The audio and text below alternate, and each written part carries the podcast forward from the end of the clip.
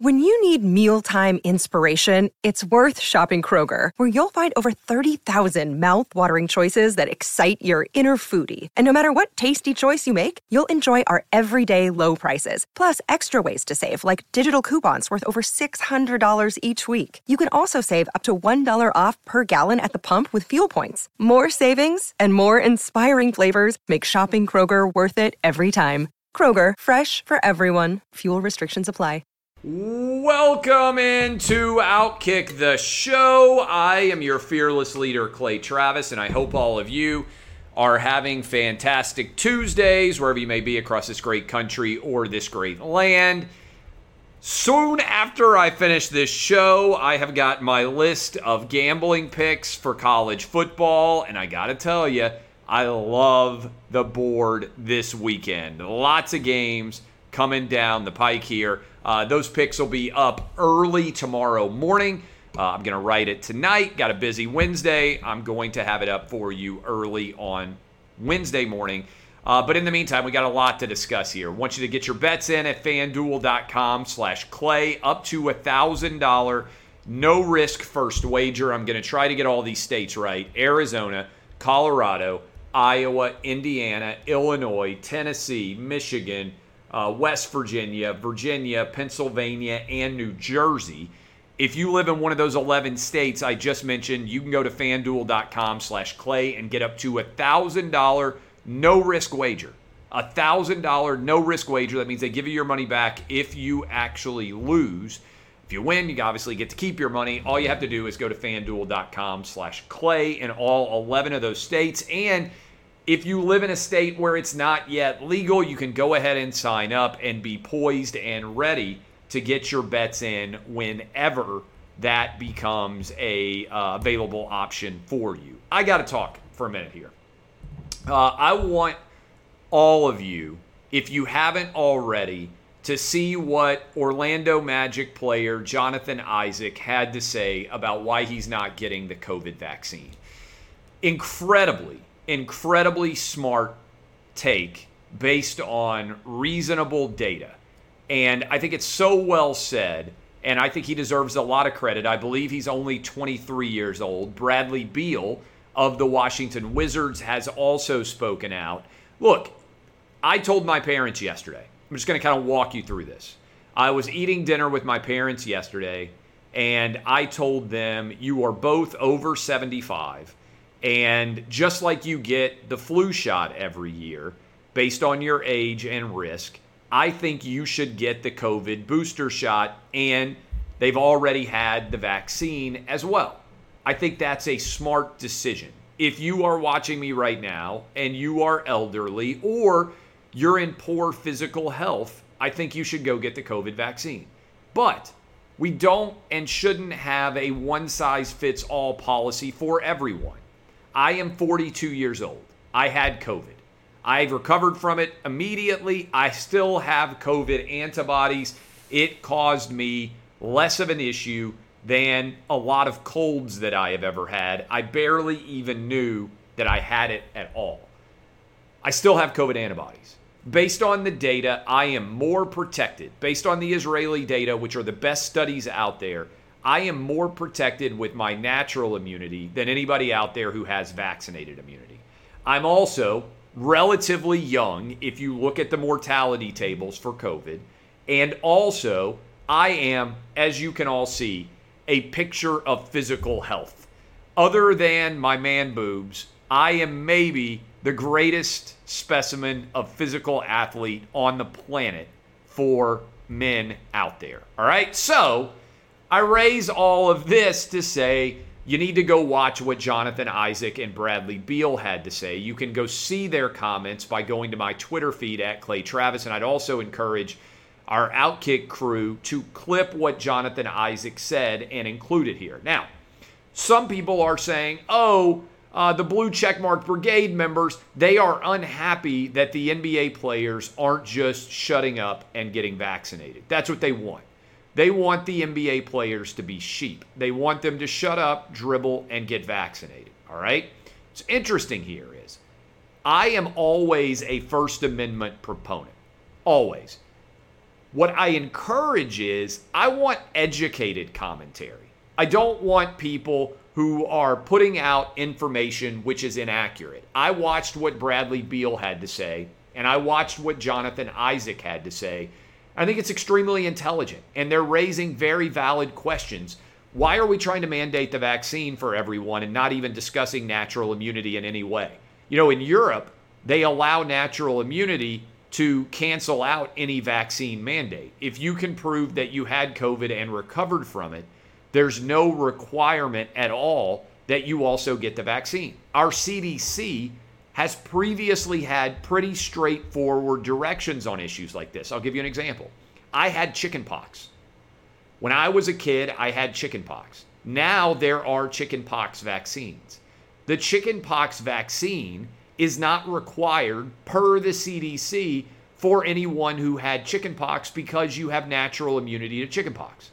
And Dr. Fauci himself has said that natural immunity tends to be very long lasting when it comes to COVID. And all the data out of Israel suggests that not only are you protected from the alpha variant of COVID, but the Delta variant that has we- recently swept across the entire country, you have better protection via natural immunity than you do from the Pfizer or Moderna vaccines. Okay? Why does that matter? Because nuance matters. Joe Biden right now is saying we need 97 or 98% of people to be vaccinated before we can get back to normalcy. Well, well, we've got 77% of adults having received at least one vaccine shot already.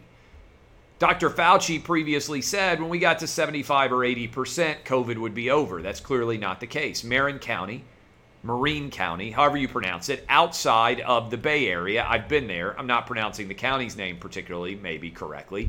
96% of adults are vaccinated. They are close to a new all time high for COVID hospitalizations.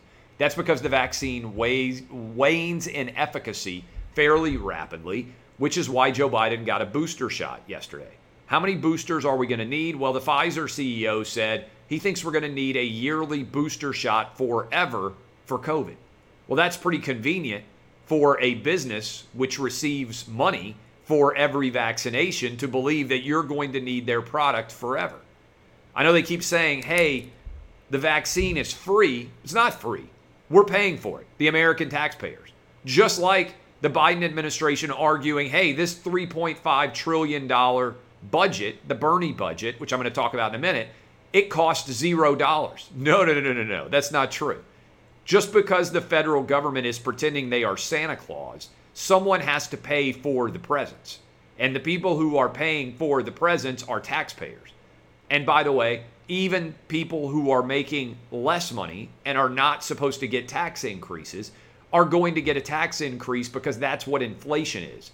When you have to pay more for gas and groceries medical care, when you have to pay 5% inflation rate on your overall purchases, that is a tax that is occurring on the average person out there who looks and prices gas. Look, I've been in that category before. I've been the person who drove along the interstate looking for the best possible gas price.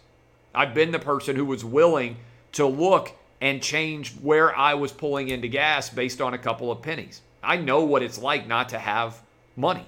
I know what it's like to have uh, a budget and wonder about whether you're going to be able to take care of yourself and your family. Now, I've got plenty of money now, and that's a credit to capitalism, to my ability to build a business into a $100 million business from nothing.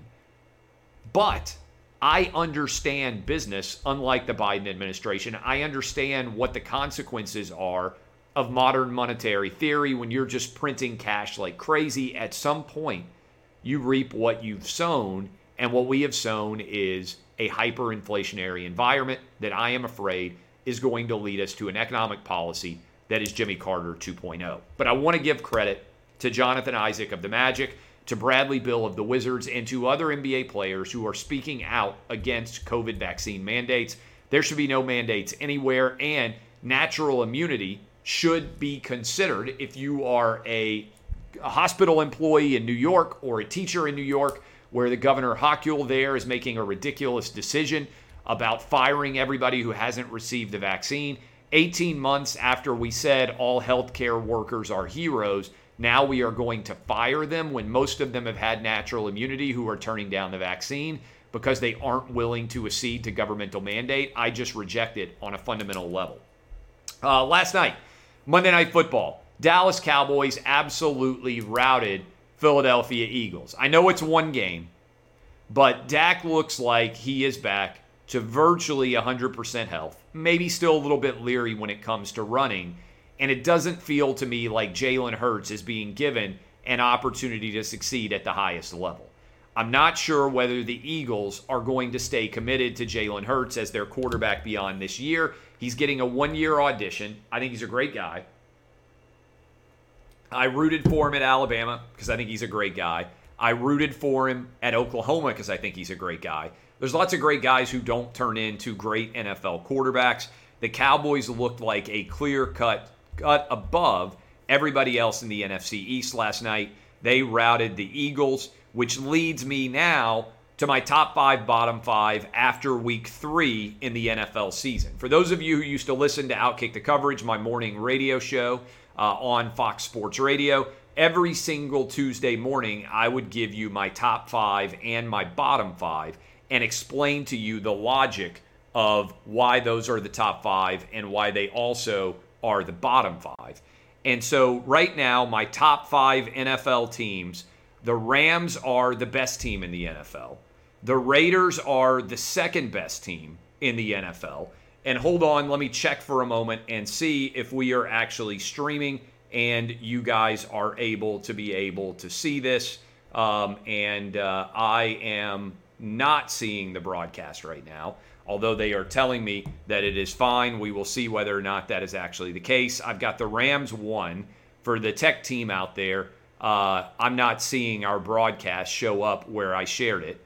I've got the Raiders in the second spot. Raiders have beaten three really good football teams. Ravens, uh, they went on the road, beat Steelers, who I still think are decent, and they just beat the uh, the Dolphins. So I've got the Rams as the best team in the NFL. I've got the Raiders as the second best team in the NFL. Then I've got the Cardinals as the third best team in the NFL. The Bills at 4 and the Bucks at 5. That is how I would break down all of these different scenarios going forward right now. Top 5: Rams, Raiders, Cardinals, Bills, and Bucks. Five best teams in the NFL right now. I am sticking to my prediction after 3 weeks that it's going to be the Rams going up against the Bills in the Super Bowl out in LA. Bottom five, the list of sadness. In descending order, I've got the Atlanta Falcons as the 28th best team in the NFL. The Colts as the 29th best team in the NFL. They are 0 3. The Giants are 0 3. The Jags are 0 3 and the Jets are 0 3. The Jets have been outscored by 50 points so far which is the largest magnitude of defeat. If you are a New York area football fan, the Giants and the Jets, disaster afoot for you there. Atlanta, the Colts, the Giants, the Jags, and the Jets. Public trust in Joe Biden, by the way, has completely tanked. I will tell you about that in a moment, but first, I want to tell you about my friends at Cuts. You know, I have been criticized at times for not having a great and fashionable wardrobe.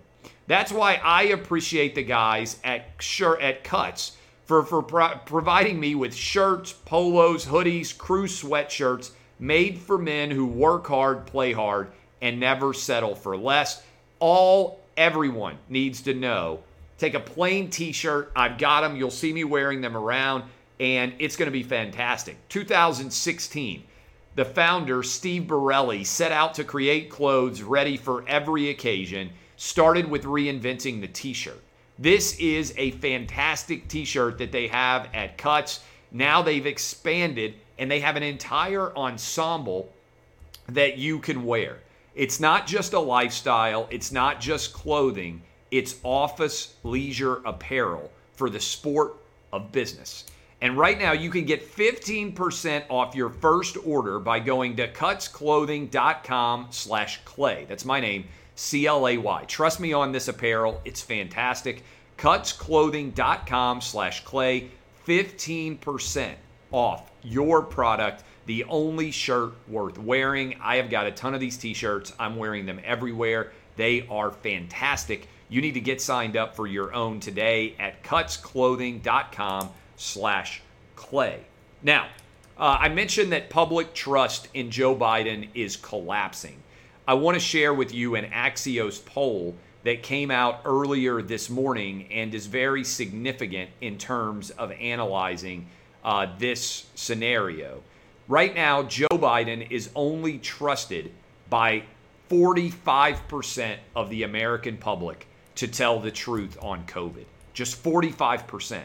Meanwhile, there are 53% of people who do not trust Joe Biden to provide accurate COVID information. This is significant because Joe Biden ran his entire campaign on the idea that he was going to level with the American public, that he was going to be honest. And instead of doing that, he has managed to now be substantially underwater in terms of how much people trust his perspective on COVID. Why is that? Because Dr. Fauci and the Biden administration have sold you on a series of false bill of goods. Remember back in May? Remember back in May what they told you? If you got the COVID vaccine, you didn't need to wear a mask anymore. If you got the COVID vaccine, you didn't need to worry about ever being hospitalized or ever having to deal with getting COVID. Now, as we roll into late September, Joe Biden and Dr. Fauci, who told you they would never put vaccine mandates in place, are trying to mandate the vaccine for you. They are telling you that you need to get a booster because the initial COVID vaccine doesn't work well enough. They are looking at the data from England and the data, data from Israel, which reflects that many people, in fact, the majority of people who are hospitalized and or dying with COVID in those countries have been vaccinated. And that breakthrough cases are not, in fact, that rare. The COVID vaccine, vaccine's efficacy is waning. All of that is the opposite of what Joe Biden told you. Joe Biden has also been telling you, hey, the reason why we have any issues with COVID at all in this country is because some people are still unvaccinated, but that's not true either. Because 77% of adults are vaccinated now, at least one shot.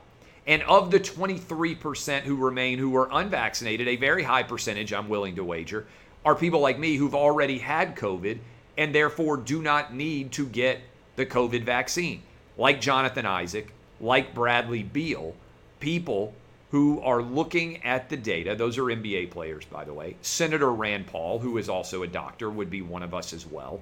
Many people out there have natural immunity within the unvaccinated community, and the data out of Israel suggests that we are actually more protected than the people who are getting vaccinated. So, what is actually going on here such that hospitalization rates and infection rates are surging throughout the fall and probably into the fall and winter as more people move indoors? All of that is making people question Joe Biden because he's making us do things that he never said he would. A couple of other stories out here. There's a budget mess going on. For those of you who have not been paying a lot of attention to this, here's what's going on this week. Uh, there's a infrastructure bill that has been passed that 19 Republican senators voted for. I believe it passed 69 to 30 out of the Senate. The House has not yet acted on that. Nancy Pelosi, the Speaker of the House, promised her constituents, who were moderates, who were arguing in favor of the infrastructure bill, that she would allow a vote to take place on Monday. It is now Tuesday, and that vote has not taken place, and it now has been pushed back to Thursday.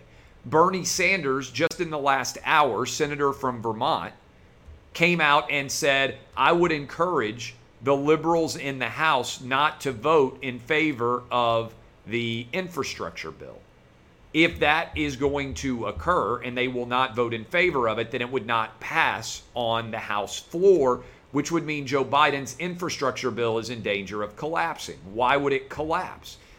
Because the liberals in the House are afraid, I think probably rightfully so, that once the infrastructure bill happens, that the overall Bernie budget bill, which right now is supposedly going to cost $3.5 trillion, would not be voted for as it exists in the Senate, which has to pass this under reconciliation to only require 50 votes. And right now, Joe Manchin from West Virginia and Kyrsten Sinema from Arizona are both saying they will not vote for this bill as it presently exists, meaning there right now may well not be the votes to pass Joe Biden's infrastructure bill, and there very well may not be the votes to pass Joe Biden's budget bill.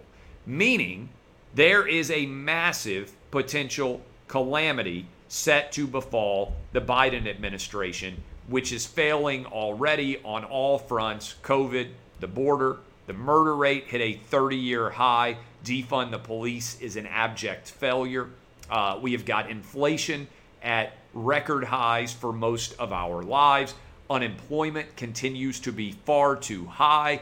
We have got failure across the board in Biden's first 10 months, nine months, however you want to classify it, of office uh, regime. And things may be getting worse before they get better. As if that were not enough, Biden also failed in Afghanistan. And today, Generals Milley, McKenzie, and Austin all testified that they told Joe Biden to keep 2,500 troops in Afghanistan and that he rejected their advice. This is significant because it helps to put full blame on the Biden administration. And also, it's significant because, in the larger context right now, and I want you guys to pay attention to this, in the larger context right now, Biden already told George Stephanopoulos of ABC News that no one told him to leave 2,500 troops in Afghanistan. So there are two options here. One, Biden is potentially lying, and that might well be true. Or two, Joe Biden's mental faculties have declined so far that he legitimately may not remember having been told by his generals that it made more sense to leave 2,500 troops on the ground. Neither of these is a good result, but it is right now where we are in this country going forward. Finally, Peyton Manning, Eli Manning.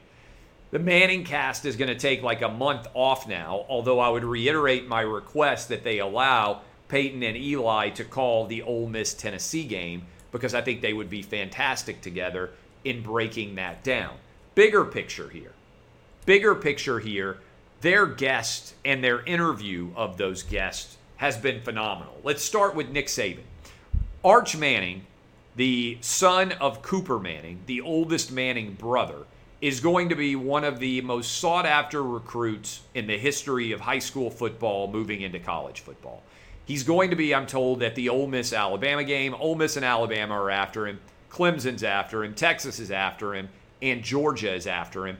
Those are roughly his top five, I believe, right now. Now, everybody would take Arch Manning, so it's possible LSU gets into the mix. It's possible a new team gets in the mix.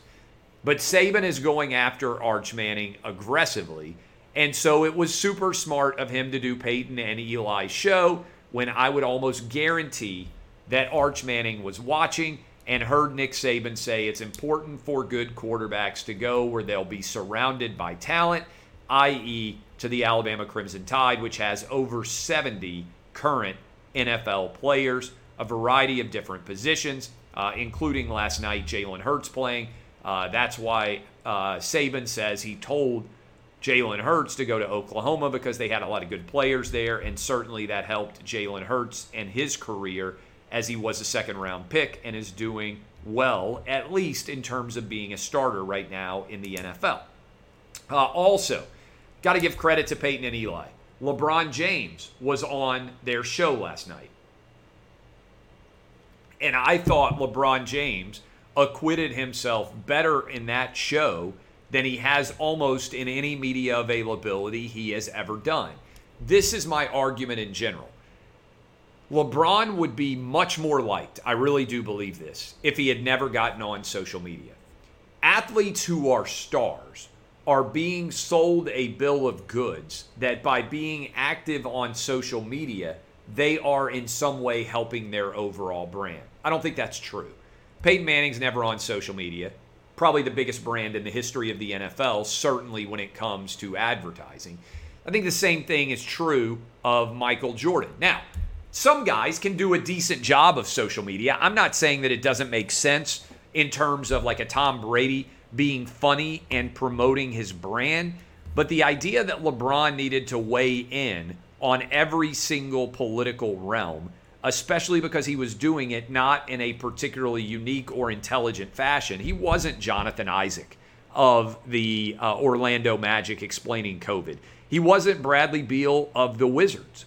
He was not in any way advancing the conversation. Some people are going to say, well, you know, why do you why are you praising Jonathan Isaac for saying what he said and Bradley Beal for saying what they said? Look, I'm in favor of people who have intelligent perspectives to share even if I disagree with their opinions. If you get your facts right, and you bring more intelligence to a national conversation, then I'm in favor of it, even if I don't agree necessarily with what you're saying. What we're seeing is very often athletes are harming themselves as much or more than they are helping themselves with social media. And I thought the interview that LeBron did with Peyton and Eli made him far more likable than anything that I've seen him do on social media in the past several years. And so I would just raise this question for athletes out there or anybody out there. Look, I'm in the opinion business. I have to be on social media. That's my job.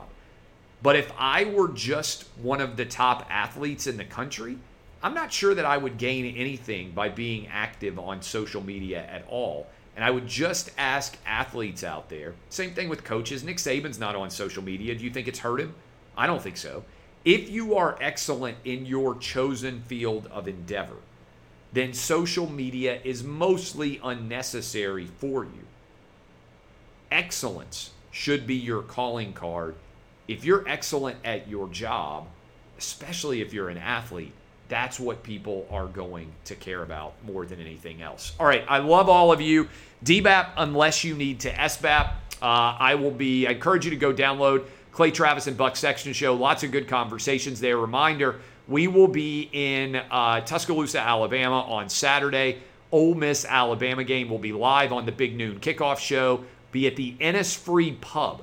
All right. Anybody who is going to be in town for Ole Miss Alabama, we will be at the Innisfree Pub. I encourage you guys to come hang out with us. It should be a fantastic time.